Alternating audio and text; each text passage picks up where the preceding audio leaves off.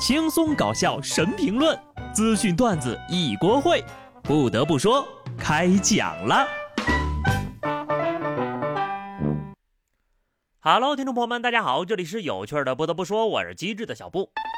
这两天呢，某大公司负债一点九七万亿人民币的消息引发了关注。由于这个数字呢已经大到过于抽象，有网友啊就干脆把这个数字呢换算成了通俗一点的例子，比如说爽子的日薪是二百零八万，想要达到一点九七万亿，这同学呀需要工作九十四万七千一百一十五点三八天，大概也就是两千五百九十五年。也就是说呀，爽子呢得从周朝开始全年无休的干活儿。终于轮到爽子从周朝开始打工还债了，也得亏是人家。要是换算成咱们呢，负债这么多，估计得从南方古猿刚走出东非大裂谷的时候开始打工。哪怕你一天能挣一个亿，也需要一点九万天，也就是说呀，五十二年才能够。看来呀，以后适合做计量单位的不再是爽了，而是爽年。算了算了啊，这些都不是我该操心的事情。毕竟呢，有钱人的心思你别猜，反正你也猜不明白。上海的李女士为了健身减肥，向健身公司支付了六十三万多块，购买了多达七百四十七节健身私教课。这课程呀，一度安排到了二零三四年。而她大部分呢是通过贷款支付的。买了课之后，月薪八千的李女士，每月需要还贷三到四万。还款压力让她不堪重负。去年八月份呢，李女士被诊断出患有肝血管瘤，医生建议呢避免剧烈的运动。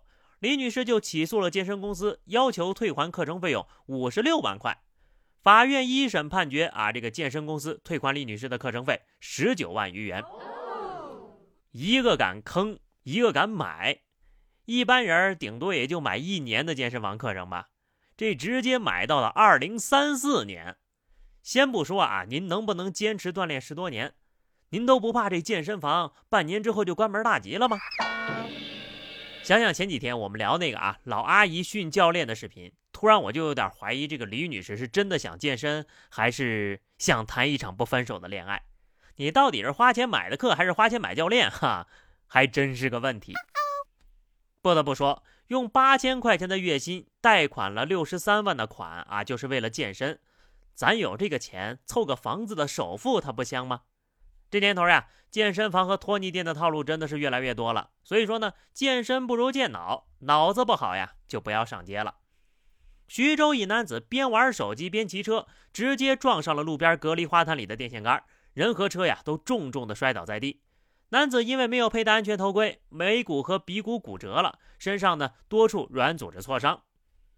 正面百分百碰撞测试。要是换成汽车保险杠，妥妥得换呢，证明这人的脸皮还挺结实的。一只手开车，你觉得是直线行驶，其实往往是跑偏了，就跟人走路一样，不看路，你以为是直线，实际上并不是。只能说呀，还好是一根电线杆，要是撞上车呀，可就不是骨折这么简单喽。同样的迷之操作也发生在另外一位摩托车车主上。中山一小区地下车库啊，有一辆摩托车起火了。车主慌乱之下，竟然直接用嘴试图吹灭火。见火势越发的猛烈，车主赶紧把车拖到防火卷帘门下，并通知了保安。保安呢，把灭火器交给男子，并用消防栓的水把这个火呀给扑灭了。显然是个没看过《火影忍者》的男人，封住火的好吧？再没常识，你也知道水克火吧？就算撒泡尿，也比用嘴吹强吧？这大哥明显是怕火不够大，吹风助燃的感觉，就像是吹生日蜡烛，顺便过了个生日。要说这运气啊，也是没谁了，好事遇不着，坏事跑不了。浙江衢州一对兄弟呢，在火车站外大打出手，民警接警之后呢，赶往现场，发现这两个人呢都是满身酒气。经查，兄弟俩从衢州坐高铁去合肥，之前就因为弟弟喝多了，错过一次高铁了，把车票改签到了第二天。结果呢，又错过了。同样醉酒的哥哥一怒之下就在车站外动手打了弟弟。民警把两兄弟分别送到了医院和派出所。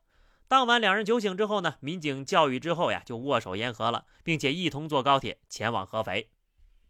兄友弟恭了啊，这属于是也不知道是哪位父亲如此的鸿福，生了卧龙凤雏俩兄弟，一忒不靠谱了吧？其实很多时候呢，也并不都是人的错啊，毕竟人生的意想不到太多了。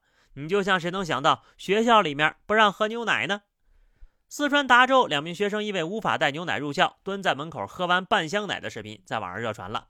事后呢，校方的工作人员表示，因为考虑到校外食品的安全性，所以学校呢禁止学生带校外的食品入校。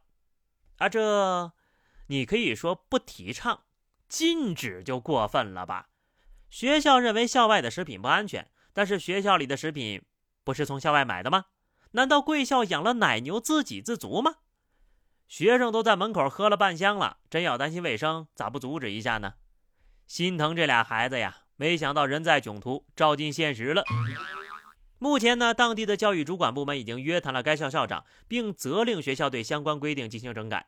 学校相关的负责人表示，学校已就学生自带食品进校园的规定进行了调整和完善，同时呢，将通过这个学生干部、班主任向学生做好解释工作，避免再出现类似的情况。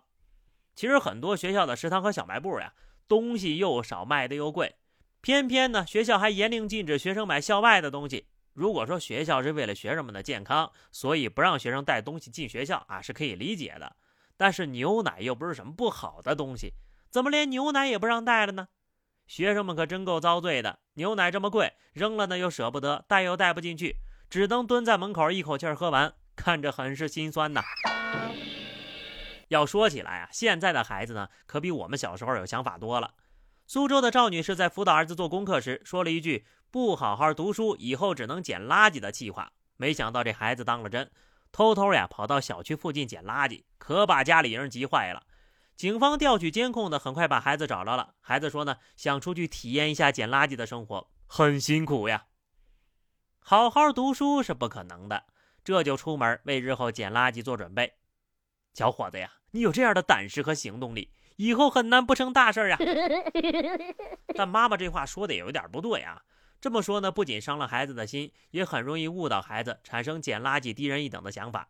每一个职业啊，都是值得被尊重的。不得不说，鼓励往往比责骂更有用。